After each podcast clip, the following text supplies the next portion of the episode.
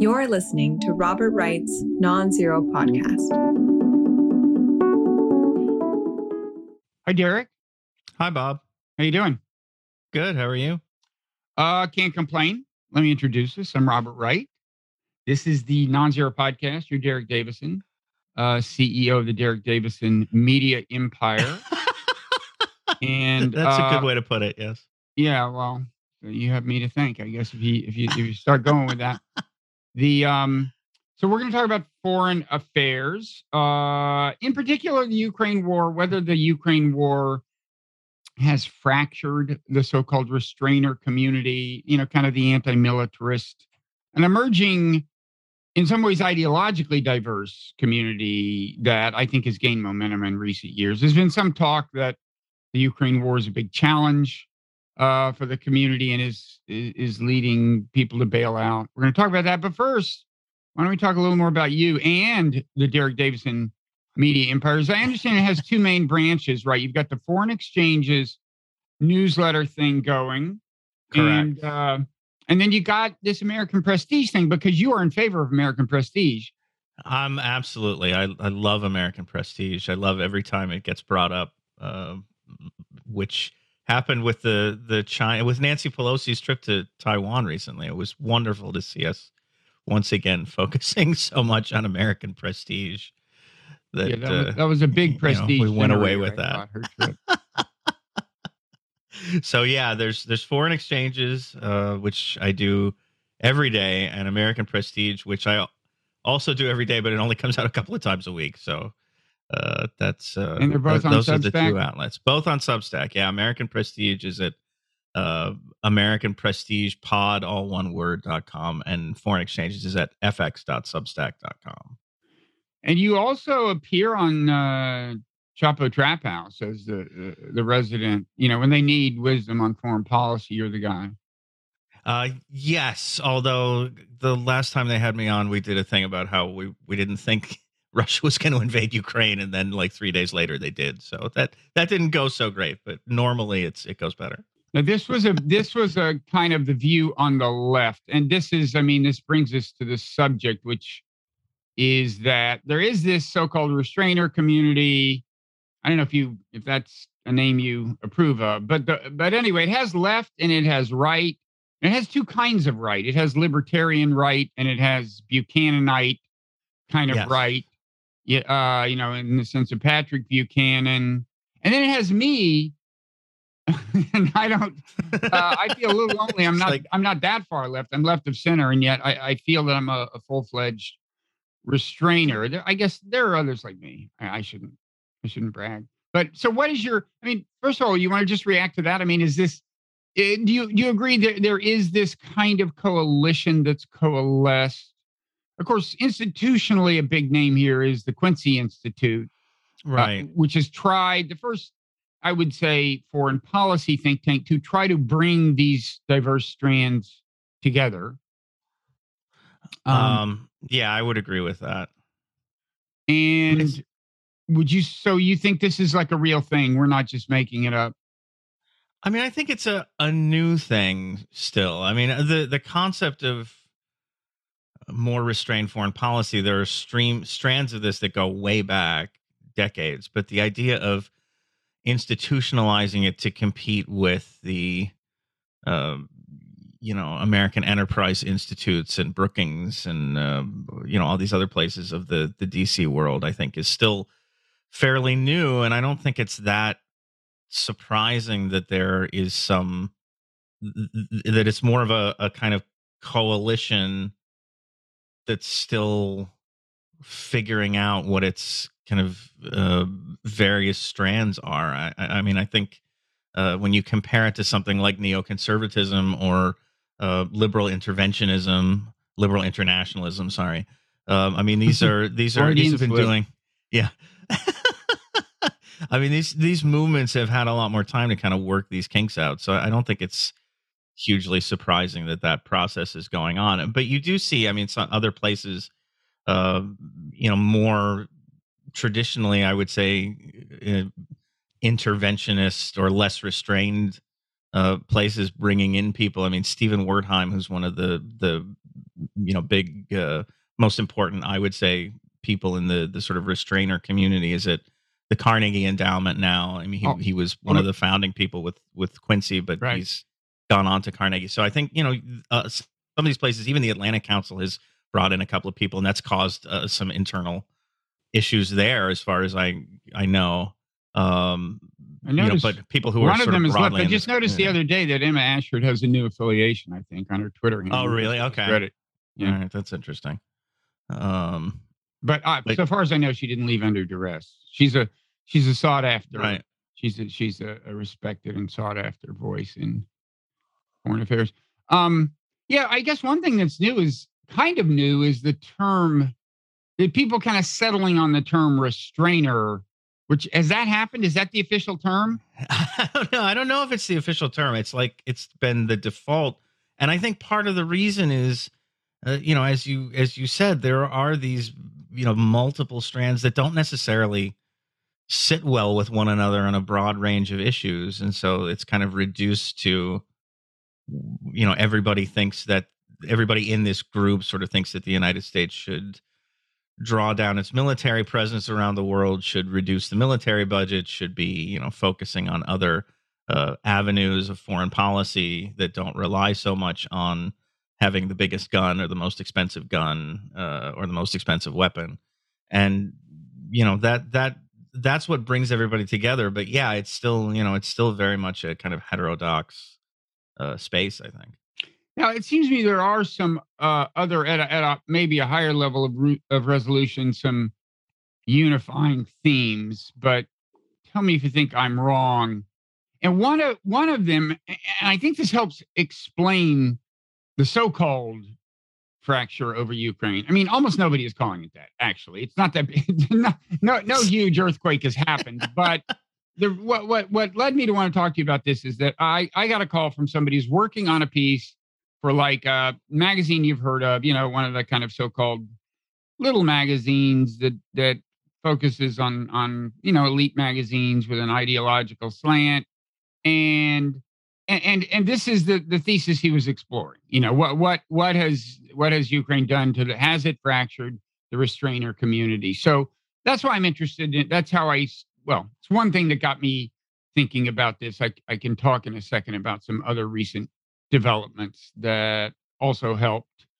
But in any event um in thinking about this uh one thing i thought well let me let me just ask you do you think a unifying theme is like skepticism about this democracy versus autocracy framing that so many people in the foreign policy establishment including the biden administration are latching onto like like we're in a global struggle between with, with authoritarian autocrats and, and that that should be that that should frame our thinking I I mean, I, I, I think it should be. I think anytime the United States, you know, history has shown us that anytime U.S. officials talk about democracy or spreading democracy or you know uh, spreading human rights, which is another theme the Biden administration. I mean, it was like the first statement the State Department put out after he took office was we're recentering human rights in U.S. foreign policy. I mean, it's always it, it always comes with huge caveats that that are left unsaid. Um, so yeah, I mean, I, I, I think that's, I think skepticism about, um, what the U.S. government says in, in, in terms of its foreign policy goals is justified. And I would say probably, I mean, I, I again, you know, you, you have people who may disagree with this who otherwise would consider themselves restrainers, but, um, you know, I, I, I think that's right. I think that ought to be a, a, a sort of principle of, uh, a broadly speaking restrainer Mm. view of the world. I mean, uh, just to touch on that tangent that I got off on that seems otherwise inexplicable. To to connect that to this a little, I I, I kind of have a, a suspicion that some of the people who are thought of as restrainers and seem not exactly on the same page as some other restrainers about Ukraine and are leading to talk about like fracture and so called and, and fracture and stuff are people who actually are buying into the democracy versus autocracy framing more than some of us. I, I think that's one. Uh, I think I think that's the difference. Let me let me just nod to that. If you want to say something, you can. But I just wanted to explain why I went off on that tangent. I I mean I I, I think you're right. I wonder how much of it is like the post Trump effect. Like you, a lot of these people were you know so horrified by Trump, and so you want to invest in the Biden administration. Like you want to believe, you want to believe that when you know when the Biden administration says we're going to do these things, that we're going to do things differently from the way our predecessor did. You want to believe that they they really mean it. Um, I, I wonder how much is that you know how much of the the sort of how many of these people would be more skeptical under a different set of circumstances if this were a if we had gone through a different you know past six years or or uh, whatever it's been at this point um if they would be more skeptical when when the Biden administration says stuff like this or whatever if it was the Clinton administration Yeah. second term or something. Well, I think there's a slightly different connection as well with the Trump administration, which was the great looming peril posed by the Trump administration was seen as, and I don't think this is a crazy thought, was seen as domestic authoritarianism, that he had these tendencies, and that I think uh, July 6th showed that he was in some ways a, a dangerous guy. And so I, I think authoritarianism, beca- by virtue of Trump being seen as a threat, authoritarianism became seen as a bigger threat than it might have previously been. And to some extent, that's being taken global. And then separately, but not totally unrelatedly, of course, Trump was identified with Russia. I mean, the Russia Gate thesis was that there were these deep connections. And so Russia became more of an enemy to to liberals than it might have been otherwise. So now in Ukraine, you have an authoritarian autocracy, Russia, you know, kind of brings together everything anti Trumpists hated by virtue of Trump. Now, I, I got, you know, I want to say, like, also Russia invaded uh, Ukraine, which I don't approve of. It's a violation of international law. I want to, I want to get into uh, in a in a in a while why restrainers may have a little trouble framing their reaction to the invasion in terms of what we should actually do about it and and, and how outraged we should be about it. So so that's my position, but I I do think you know hardcore you know hardcore anti-Trumpists and I'm certainly an anti-Trumpist um we're kind of primed to receive this anti-authoritarian th- th- this message of like a global jihad against authoritarians we're kind of primed by their opposition to trump to receive that message I I think that's I think you're right. I think that's part of it, and I think it's. Uh, but I, I I do I put a lot of stock actually in uh, the fact that this is Russia that's that is the main focus here because um, I mean to look at some of the other things that went on in the Trump administration that made people uncomfortable. You know when he had uh, MBS at the White House and they were joking around about weapons sales and uh, you know the the the claims which are now you know the last just the last week have been revived of Trump trying to kind of funnel nuclear technology to the Saudis and um, you know it, it really I think caused liberals to sort of take a different look at the U.S. Saudi relationship briefly, but now you look at Biden, who has adopted this, we're we're fighting back against authoritarianism and its democracies versus autocracies, going to Saudi Arabia and you know palling around with MBS, meeting with him, meeting with Abdel Fattah Sisi from Egypt, and uh, just sort of having you know good time. America, we're having we're re- reestablishing all these relationships, these moments, and and there's no, I mean, there is there has been criticism, but not as much as you might expect from people who were primed with this kind of you know what are we doing supporting authoritarians or we should stop doing that it should be democracy and um, you know i think there's been less criticism of that and and and it's been easier for people to kind of latch on to russia because of that connection and and focus instead on on ukraine and kind of give biden a pass on some of these other things. Yeah i i, I think that's right the um so I, what um I mean, let me let me uh, give people like uh, I, I guess a data point or two uh, uh, about this idea that there is any kind of fracture. Um, I mean, I'm only aware of really a couple of data points. uh, one is that Joe Cirincione, longtime kind of liberal activist on the nuclear front. He was president of Plowshares Foundation. And he had been, he wasn't like on staff at Quincy. He was one of like, uh, I don't know, dozens and dozens of non resident fellows who don't get a salary or anything. But anyway, he separated himself from the Quincy Institute um, kind of conspicuously, I would say, kind of made a thing of it. And, uh, on grounds that, and then when he was pressed as to why, he kind of said something about, uh, you know, some people at Quincy seem to want to justify Putin's invasion or something. And I did a piece on non-zero going through and showing that actually there's no evidence, no evidence of that. And and there's right. evidence to the contrary. If you look at the people, he, what the people he was supposedly complaining about it actually said, and what Quincy had said. Um, so, so anyway, there's that, and then I guess there's kind of relatedly uh, the fact that Matt Duss, who is Bernie Sanders' foreign policy advisor, wrote a piece for the New Republic um, about how uh, people on the left should uh, staunchly support, like, I hope I don't have this wrong, but like the arming of Ukraine uh, and uh, the ongoing military support for Ukraine against Russia. And actually, I think there are a number of restrainers who who think that in some measure that support is justified, and maybe that is. Uh, um, but but but anyway, that was. I think some people have seized on that just because it's like Bernie uh, Bernie's foreign policy advisor, uh, who who who seems to be taking issue with some fellow leftists over this. Uh, I, I think they see that as a sign of internal tension, and those are the only two things I'm kind of aware of. I mean, uh, were you are you aware more than that? And and, and uh, do you attach significance to those things?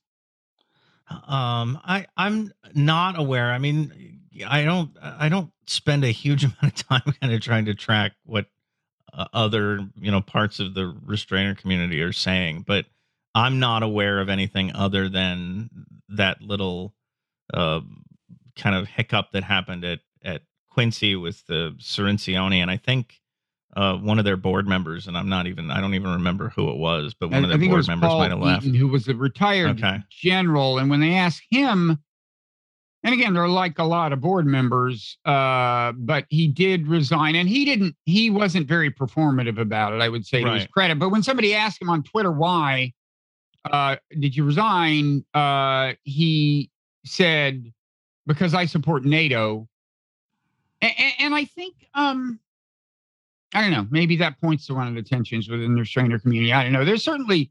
I think NATO varying, may be. Yeah. There are varying views on NATO. I mean, there there, there are uh, you know, there are people who who who just don't want binding military alliances, and there are people who are kind of fine with NATO as it is, but think expanding it was a mistake.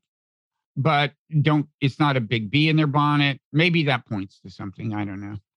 Yeah, I mean, I think yeah, there's a range of opinions. The one that I I sort of have on NATO is uh, I feel like it was an organization that had a purpose, and that purpose ended and then the danger is you have a bunch of modern militaries in an organization that, that's going to look for a new purpose and that's right. that to me is uh, problematic and that's the, you know that's the, the sort of issue i have there but yeah i think um you know i i don't think this has been a huge thing duss's i remember duss's piece kind of uh created a stir and that that i think was more confined to the the kind of left mean, it was it was obviously addressed there, but more more confined to kind of the left strain of uh, restrainerism, uh, if if you know if you want to use that term.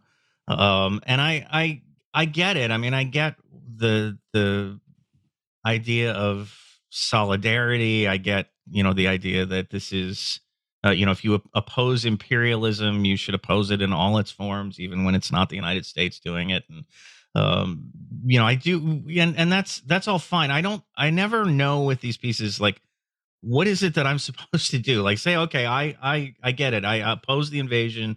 Uh, I I support Ukraine. What am I supposed to do now? Like, and if it's support the arming of the Ukrainian military. I can understand kind of going to the point of saying we're going to supply them with defensive capabilities and kind of help them fend off this invasion, but it's always a slippery slope and we're already on it. It's always always a slippery slope to the to bigger and better and more powerful, more offensive systems.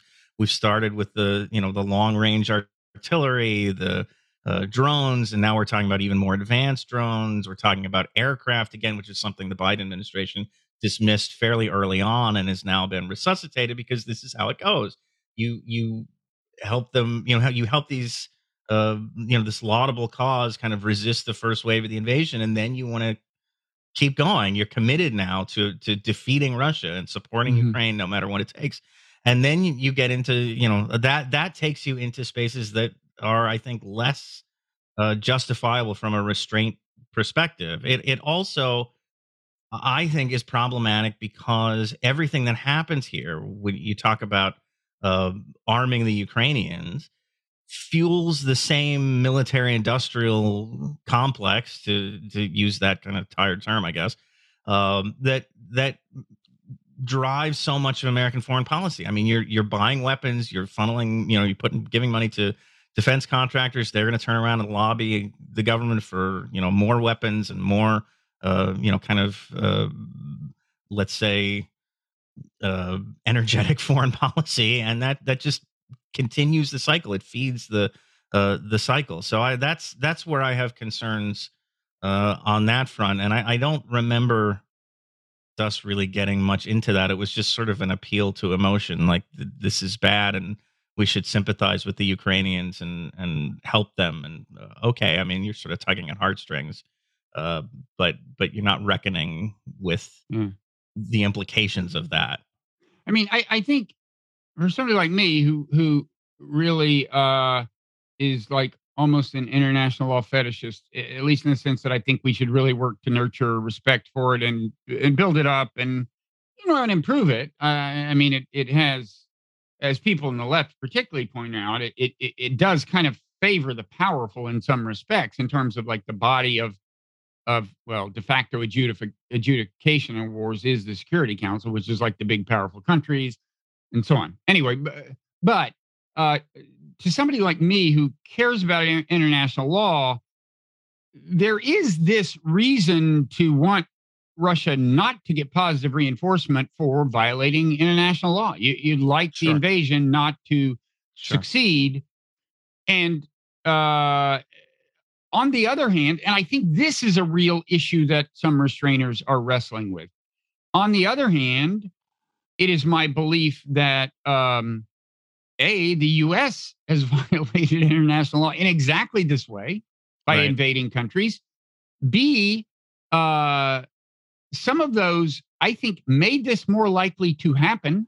Russia says it did. If you if you if you if you trace Putin's uh, relevant utterances over the last two decades, he starts talking in 2007 about how the U.S., uh, you know, in invading Iraq, and, and, and something that really, really bothered the Russians was the Kosovo intervention, which was also, yes. I, I, think, illegal. It was not, it was not unlike the Bo- earlier Bosnia intervention. It wasn't sanctioned by the UN Security Council. Um, right. They certainly say that that led them to start behaving in like manner, which they hadn't done before, uh, say 2008, uh, after we issued this uh, NATO invitation to Ukraine and Georgia. Um, so anyway, I, I, you know, I, I think we have violated international law. That should be pointed out, especially since I think it contributed to the invasion. I think other things uh, contributed uh, made the invasion more likely, like NATO expansion, uh, like the recent pretty brisk arming of Ukraine and various other things we've done, I, I think helped push things to this. And a problem we face, and, and I think those things, I, I mean, the idea that like NATO expansion and various other things needlessly raise the chances of a tragedy like this is pretty much a unifying view within the restrainer community, so far as I can tell. That that is a a, a, you know I, I kind of think if you don't believe that, maybe you don't belong in the community. But for for all of us, this is a a if nothing Well, else, even I think I mean I think you said maybe in your piece, but I can't. I I mean I I can't remember if you mentioned this in your piece, but I think even uh, Joe Cirincione had you know previously said things about you know NATO expansion that were in line with what you're talking about. That that it's uh, well, that was the you know, weird you're, thing you're, is you're that provoking uh, you're provoking Russia to to respond in some way. I didn't it's- mention that in idea. in my piece. As I was posting my piece, Scott Horton tweeted Okay, uh, that was it. his- that was it. his converse, you know, excerpts of his conversation with Joe at the very beginning of the war, where Joe had said all this stuff himself. He, he- I think he used the phrase, you know, uh, NATO expansion and very these various things, uh, provocative, set the stage was the phrase he used for this invasion, even though it's Putin's fault, which is my that's my view is Putin's the one who violated international law in this case right. um but still we uh you know we bear some uh we bear responsibility for if nothing else unwise policy. In some cases the policy itself was a violation of international law. Um and i think the problem we face is that whenever you say this people think you are justifying the invasion defending the invasion itself a putin apologist and that puts a lot of heat on us and it's kind of hard to take and um I, I i wonder if that's one thing that's that's going on here i don't know if that made uh any sense but it's it's a it's a source of internal tension uh at least within me whether or not within the restrainer coalition Right, right. Uh, Yeah, I mean, I think this is true on a, on a whole range of issues. I mean, there's a there's a tendency uh, not to want to have uncomfortable conversations in the wake of some major event happening. Like now's not the time is the you know the phrase that's always used. It's not time. We can talk about that later. Of course, we never do talk about it later, and the time to talk about these things is when they are uh, most relevant, and the time to talk about things like you know was NATO expansion a good idea? um, y- y- was I think in the wake of seeing the consequences or one of the consequences of of NATO expansion, which is that it it raised tensions in uh, Eastern Europe and and probably contributed to worsening relations between what Russia and the West, and and that you know that ended up with this invasion. But but we never seem to want to do that. And uh, you know, again, it's not just about this; it's about a whole range of things. We don't like to have those conversations when they're the most urgent and most uncomfortable and we want to put them off and then we put them off and if they have if it happen at all they happen in some kind of abstract esoteric way that doesn't doesn't really mean anything to anybody No, that's right. We certainly weren't talking about these things in the previous 20 years very much. I mean, there was kind of the outrage uh, once once Iraq headed south and and uh you know, a lot of people who supported it started saying this is a bad idea. We did have this period of saying this was a bad idea. But even so, there wasn't much in the way of pointing out that that hey, if we're going to talk about a rules-based order, which I'm in favor of talking about if if especially if we're in position to talk about it, but we're not because we keep breaking the rules. And um, I think you're right. I mean, there's two problems. One is if not now, when are we going to have this discussion? Because we we don't w- when we're not in the middle of a crisis that arguably uh, was made more likely by these bad policies. You know, when we're not in the middle of such a crisis, there's no big discussion of the policies. If if, if not now when there's that. But there's also the fact that the outcome of the debate is relevant to things other than ukraine like taiwan. I mean is it the case as putin himself has basically said that the flow of weapons into ukraine during the trump and biden administrations was something he found increasingly intolerable and and basically figured the longer i wait to act the worse it's going to get better act now. If that is in fact was in fact a causal force we need to know that as we ask ourselves whether sending more arms into taiwan is in fact going to have the deterrent effect we we think it's going to have. Because there's a there's a case you can make that in ukraine it had the opposite of a deterrent effect. So right this discussion of what what led to the ukraine invasion is like urgently topical. And yet still people are are getting stigmatized for for wanting to have it honestly and openly.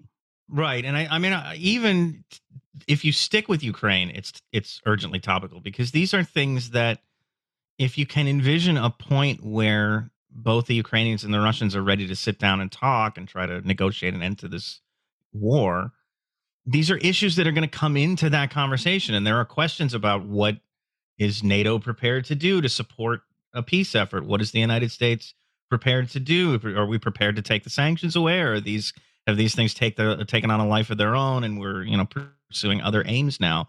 Uh, are we prepared to put that on the table? And I think um, yeah, there there I there's been it's it's partly it's you know the the if not when now and sort of the the versus the like now is not the time team.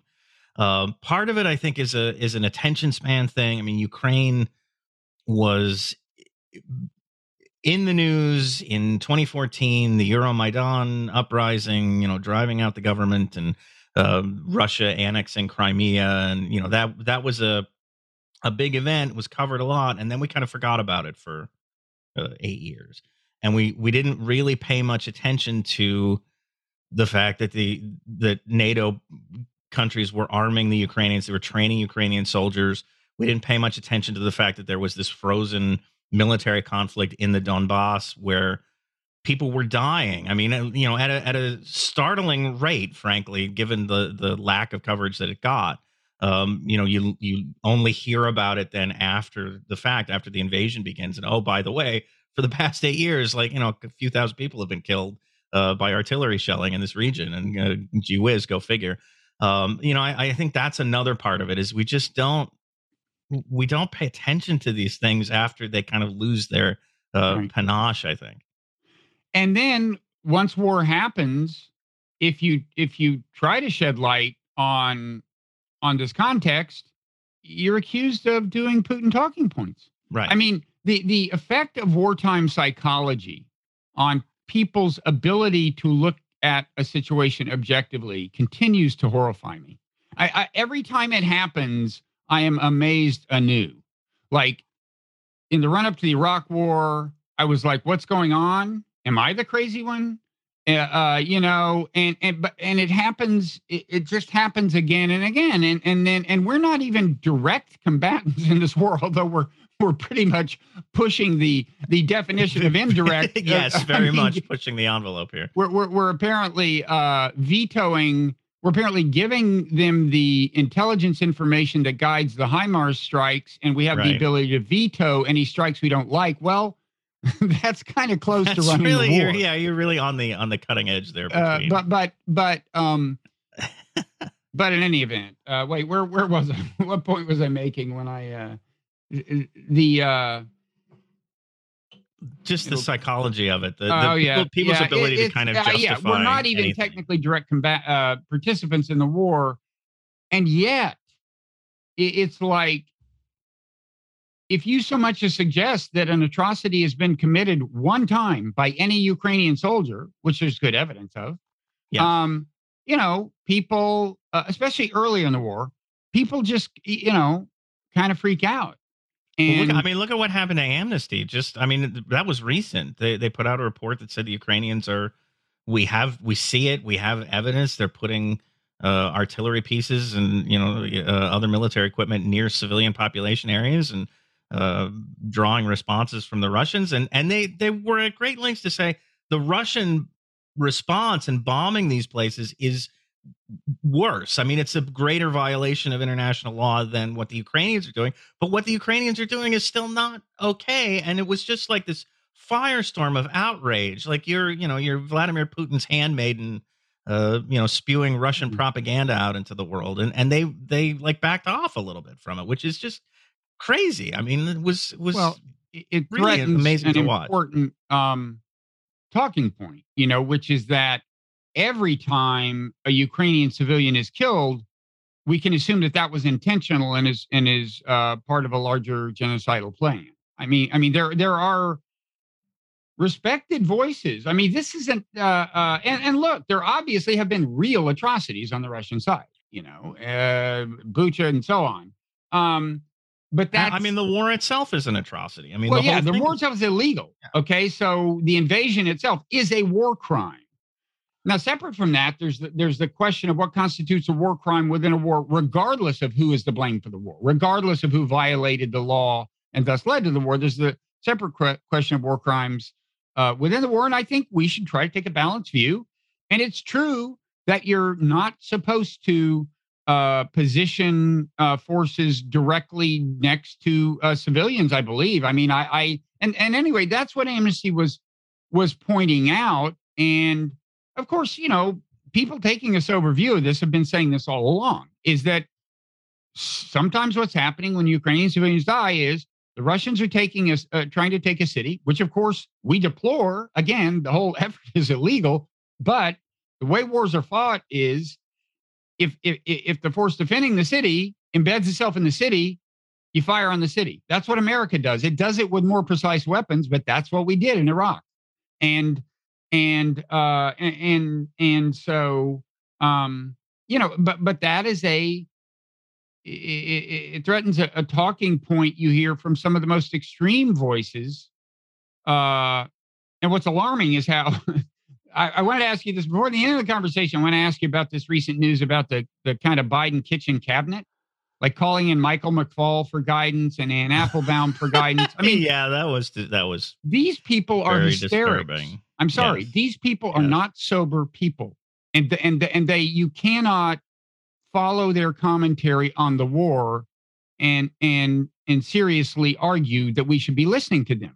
They they they just lack totally lack balance and sobriety and and and they're the people who are who are leading some of these talking points that are endangered by just an honest look at the evidence. I, I think there's a couple of things here. One is that eh, eh, eh, for people who fancy themselves sort of devotees of the rules based order uh, I, I I wonder when they get so upset about an organization like Amnesty saying, "Hey, look, you know, the Ukrainians aren't following the rules. Like, you know, they've got they violated the rules in these couple of ways."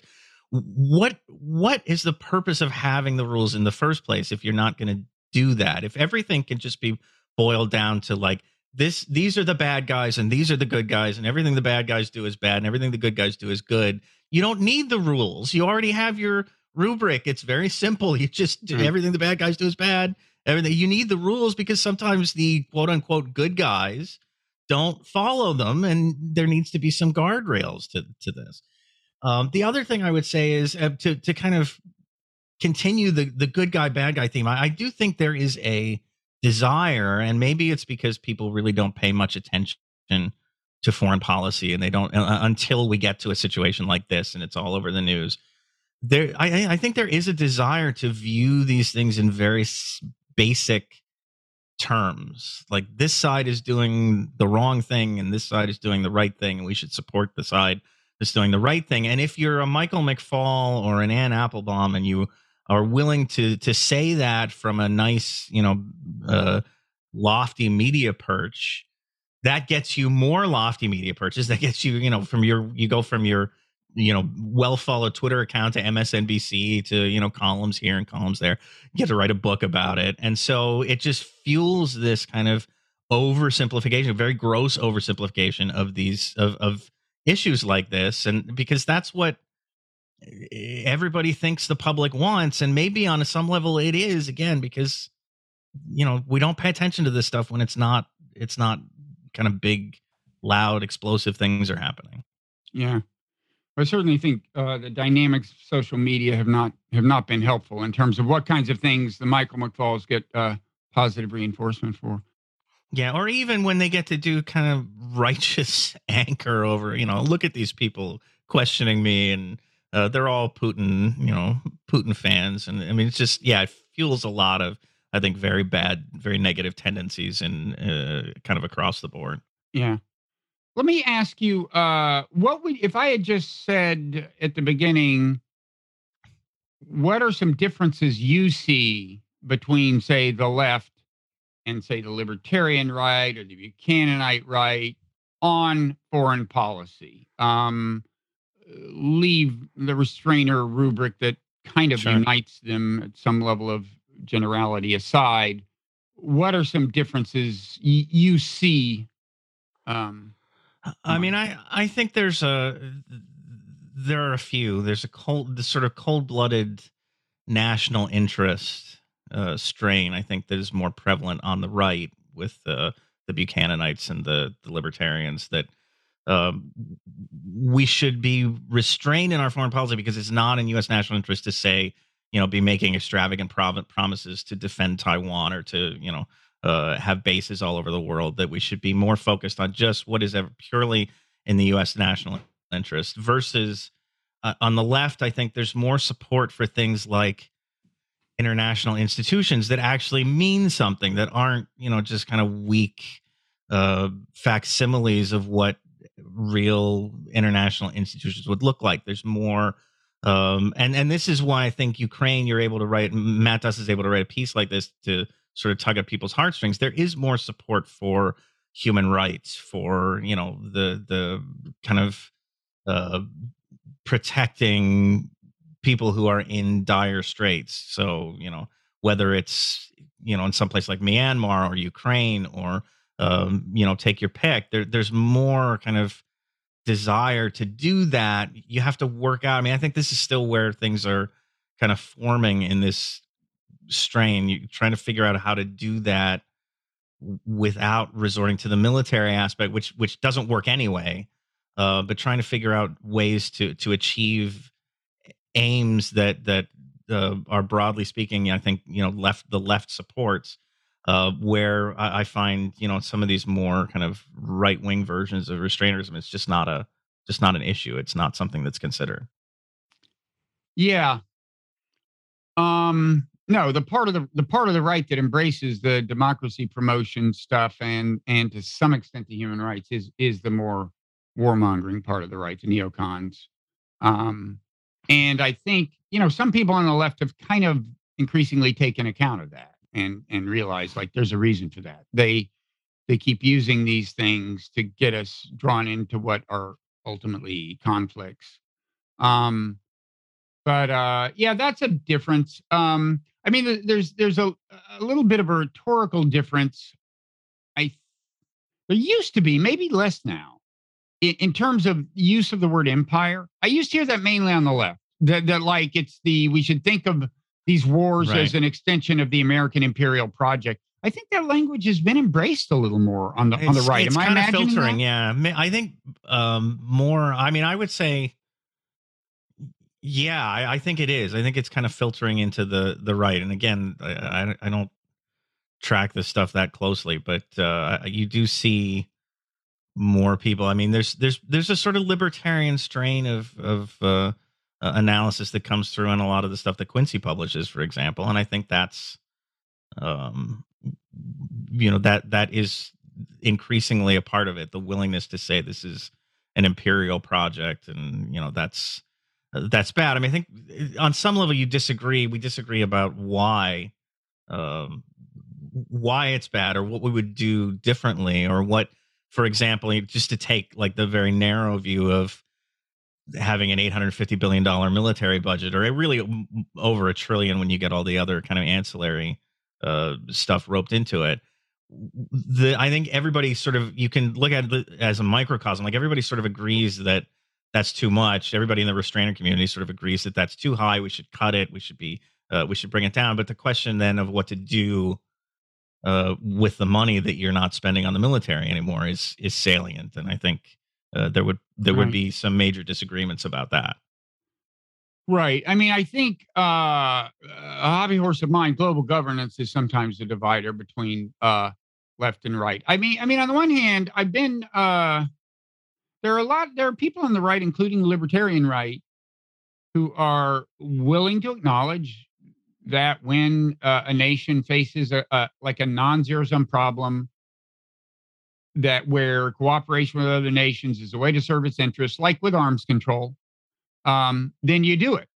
Uh, I, I, think people left of center like me have maybe a broader idea of how often it's going to make sense to engage in serious global right. governance of that kind. I think that's a divider, uh, but it, it doesn't. Uh, it, it hasn't been a divider for practical purposes with with with the issues of the day things like ukraine getting out of afghanistan ending the forever wars. I think I think one thing that has happened is that ending the forever wars that ultimately emanated from the war on terror uh, has been a project kind of everybody left of center could get on board with. It's I think it's almost a no-brainer, even though the, the, the wars continue. I mean, we've got troops in God knows where right now doing God Right. knows what. Uh, but um, I mean, just drone drone Yeah. bombed Kabul. So yeah, it's still going on. Yeah. Um, and I think that was an easy thing for even like the MSNBC people to get on board with, you know. Yeah. But then Yeah. something like this comes up, and as you said, there's things that you know that, that should tug at heart at people's heartstrings. I mean, the invasion itself is bad. Uh, i i Ukraine is a democracy, if not a super liberal one, but you know more than Russia is, and there's all that you can say, and and it's it's it's fair. But I think that I think we were in a period when the forever wars were the big issue, when you could kind of jump on board the restrainer boat without thinking through all of the commitments that actually that entails if you're serious about it. Yeah, Uh, I think that's I think that's fair. Afghanistan was sort of this big kind of glaring thing out there, and yeah, I mean, again, you know, it's we're, we're not entirely out of there. I mean, we we just bombed Kabul. Uh, we seized. I mean, just kind of pillaged seven billion dollars out of the Afghan central bank and foreign reserves uh, that have made it, you know, impossible to deal with uh, you know, uh, untold humanitarian crises across that country. Um, but that's the stuff. I mean, that's stuff that should tug at the heartstrings too, and we don't really Right. talk about it because Right. it's the U.S. that's doing it, not Russia. So we can't like point the finger someplace else. Um, so yeah, I mean, I, I, I, I think with the war ending, there is sort of this like. Uh, there were some people who were maybe thought of themselves as as restrainers who are now you know working out the what that really means and and maybe they're not in that space Yeah. So you are Islamic history is your original entry point into U.S. foreign policy, right? yes kind of a circuitous path but yes So you actually are a student of Islamic history. Um yeah i mean my in grad school my focus was kind of early modern uh, late medieval and early modern iran so not even really anything that connects directly to us foreign policy but uh, that's how i came to it But did the Iraq War get draw you into the foreign policy Um, debates? It was an interesting time to be uh, in grad school. And I I was at the University of Chicago, which has a reputation for being Mm. quite right wing, but that reputation comes from the economic school, from the you know kind of business school end of things. To be in the Middle East studies department at that time, which was quite kind of anti-war, um, was a was a really interesting time, and and it did kind of wake me up to um, some things. I think you know having been a fairly, I think, standard Clintonian Democrat for the for Mhm. much of the '90s, it was uh, it was a real shock to to sort of experience that war and just watch the United States kind of run roughshod over everything in its zeal to go to go to war with a country that hadn't done anything. I mean, it was not, you know, it was not related to uh 9/11. It was just like, okay, here's our excuse, let's do it. Uh, and yeah, that was that was very eye opening. I, I it's uh, definitely the formative, definitely a formative period. And and of course the excuse that was that we said they might have weapons of mass destruction and yet in order to do the invasion we had to expel the international weapons inspectors, who were actually yes. being allowed to look wherever they said they wanted to look for the weapons of mass destruction i mean it is just I, I I know I've said this. eh, Anyone who listens to my podcast regularly, I apologize. I know you've heard this at least 500 times. It just never ceases to amaze me. It's mind. It was mind blowing at the time, but uh, so Well, and then of course when we we you know hit upon the Iran Iraq War era mustard gas stockpiles that were no longer usable, and that the United States had helped Saddam get. Yeah. Uh, this was like, see, we were right. He had weapons of mass destruction. I mean, it was just so absurd. The there's there's a, a level of absurdity to that war that I, I think can't be topped. Now, one thing the University of Chicago is known for in the realm of international relations is realism. That's partly by virtue of the prominence of John Mearsheimer, I guess. But uh, yes. would would you say that uh, the, a kind of a realist tenor is a unifying theme among restrainers? And and, and I, I guess I'm going to ask you to tell me what you mean by realist uh, when you answer the question. Uh, yeah, I mean, I tend to identify realism as more uh, of a conservative strain, and it's it's more again, kind of you know looking very uh, starkly at what is in U.S. national interest, and if it's in U.S. national interest to deal with uh, human rights violators, to do you know to what whatever it is, you, you sort of Right. follow that strain. That's my layperson's understanding of it, and I would say um, when you you talk about a left restraint uh, kind of branch uh, there's more I, I mean i i view it as in the u.s national interest to do these things i view it as the u.s national interest to cooperate on climate change to build international institutions that actually foster some uh, you know need to to follow international law or the rules the rules of the rules based order um, but I, I don't know that you know somebody like Mearsheimer would would agree with that. Um, and you know, Hmm. again, I'm I'm sort of a layperson in the international relations field, so I don't I, don't want to speak for anybody else. But that's that's where I view the the divergence is. Um, again, there's more kind of an internationalist, not militarist, but internationalist Right. kind of orientation on the on the left. Yeah, I think a part of realism that has been at least partly adopted among restrainers on the left is the idea that the internal affairs of other countries are not your business. Now, as you suggest, people on the left would not say that in such universal terms, probably, as people on the right. And um, but I think there's been growing awareness that, however laudable concern for human rights and so on within the bounds of other nations, as a practical matter, our concerns have um, rarely translated into anything productive and have sometimes translated into catastrophic things like the Libyan intervention. Um, so I think that that's the sensibility, and and it gets back to what you were saying about how there is this tension on on on the left. You know, we do have these heartstrings you can tug, and and uh, a- and but at the same time, I think there more of that part of realism. I mean, it used to be viewed with nothing but abhorrence on the left in the days of Kissinger, when Kissinger was thought of as a realist, and you can argue about whether he was because the, you know most realists didn't support the Vietnam War, uh, Right. and even in those days, and and he had, um, but uh, but but still, he was kind of the icon of realism, completely cold-blooded guy who apparently would just as soon, uh, you know, bomb hundred thousand people as uh, you know cancel a lunch appointment.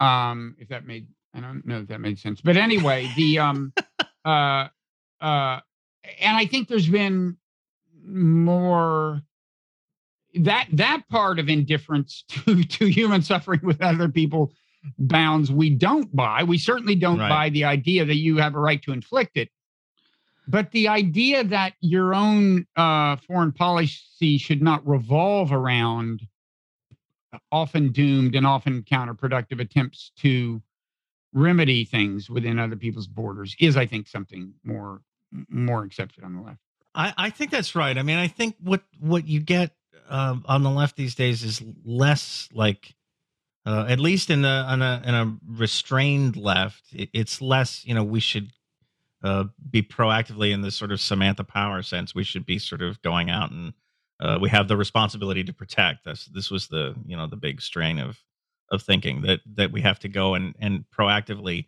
help people who are you know under threat from from their own governments. We have to protect them. It's less that than you know look at what the United States does with a lot of countries that have really lousy human rights records and what you're after is a sort of consistency if you're going to criticize Iran or you're going to criticize Russia or you're going to criticize China and and kind of you know try to isolate them or punish them for these perceived uh, and you know most cases actual. I'm not I'm not you know trying to deny it.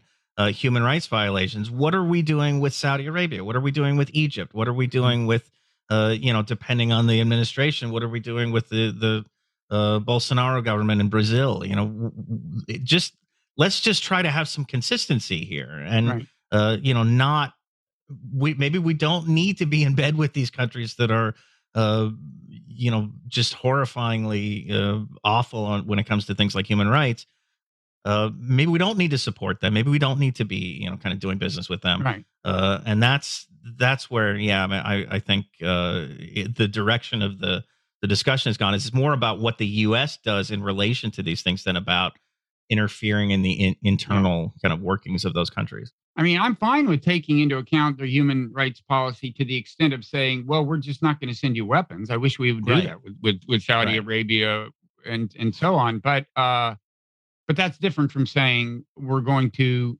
uh, you know, invade you uh, Exactly. because uh, whatever. The, um, exactly.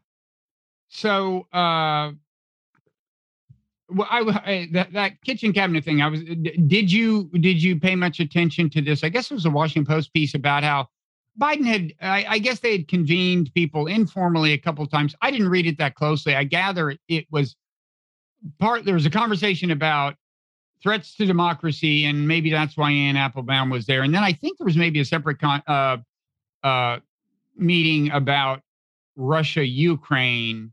And I don't know which ones. I think McFaul was at the Russia one, along with like Fareed Zakaria and other people. And uh, but um, did you? Yeah, I you- think um, the name that stuck out to me is probably not the uh, best known on the list was uh, Stavridis, the the former NATO commander, Mhm. uh, who has written some really just batshit things over his uh, his career as a like eminence, um, mostly about Iran, I think. But I um, um, uh, I can't point to anyone specifically. It's just a general impression I have of him. Uh, but yeah, I mean, I sort of watched it. It kind of got uh, subsumed by the Trump. I was I was paying more attention to the FBI raid. and Yeah. that turns out to have been uh, interesting, shall we say? Um, but yeah, I mean, this is that it's still not clear what where the right. where the Still me- not clear, but Yeah. but you know, some of the things that have been suggested are are not not great, not great. Uh, uh, if he, you know, if these are the if he stole nuclear documents or you know stashed nuclear documents at Mar-a-Lago, not great. But this is, I mean, th- this has been a, a, a thing. I mean, Obama met with with these kinds of people all the time. He met with like David Brooks, and it's always people that you would rather they not be meeting with that go to these things. uh, but yeah, I think it's a it's a sort of I don't know what to uh, how to put maybe a pathology uh, on on the the and I think it's more on the Democratic side. Although certainly I'm sure Republican presidents you know meet with kind of right wing columnists and stuff. But there's a there's a, a pathology I think among Democrats to gain the approval of these like center right columnists in, at the New York Times and the Washington Post, and I don't know why because I don't know that they have any constituency anymore. I mean, it used to be, yeah, Mhm. sure, a lot of people read these columns and got their, you know, kind of formed their opinions around the way that that columnists frame things, but I don't.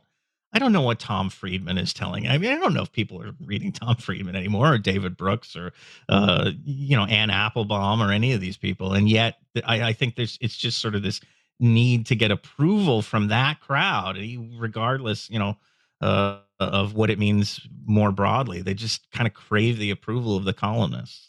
Yeah, I mean, I wondered which which direction the hoped for influence was going to work. Probably both. I mean, on the one hand, I think you're right. Uh, a White House brings these people in to try to make them part of the team and flatter them. We value your opinion, and that makes them want to remain part of the club Right. and support the administration. On the other hand, especially with somebody like Biden, who is like, as I think I'm not the first to point out, kind of an old guy who maybe is not as totally on top of stuff as he once was. If you've got advisors around him who are trying to shape his views, you know that that that may be part of the formula here. They, they're, you know, I mean, look, like Tony, Bl- I can so, totally see Antony Blinken thinking it would be great to to to have Anne Applebaum and uh, Michael McFaul shape Joe Biden's thinking. I mean, maybe that's too dark a view of of of Tony Blinken, but he just is not. I'm sorry, he hasn't impressed me. Um, so it, I think it works. It can work both ways. Um, and I don't know exactly what was going on. I. I don't. It's yeah. I don't know if either way is good. Like, I mean, if you want, it, it, it's a mutual thing. I mean, I think there's a push and pull relationship, right? I mean, you bring them in and try to get them on the team, but at the same time, they're gonna their ideas are gonna filter back, and uh, you know, there's there's gonna be this horrifying consensus that emerges from stuff like this that uh, you know doesn't do much good for anybody. But it seems to be the way th- things are done. Yeah.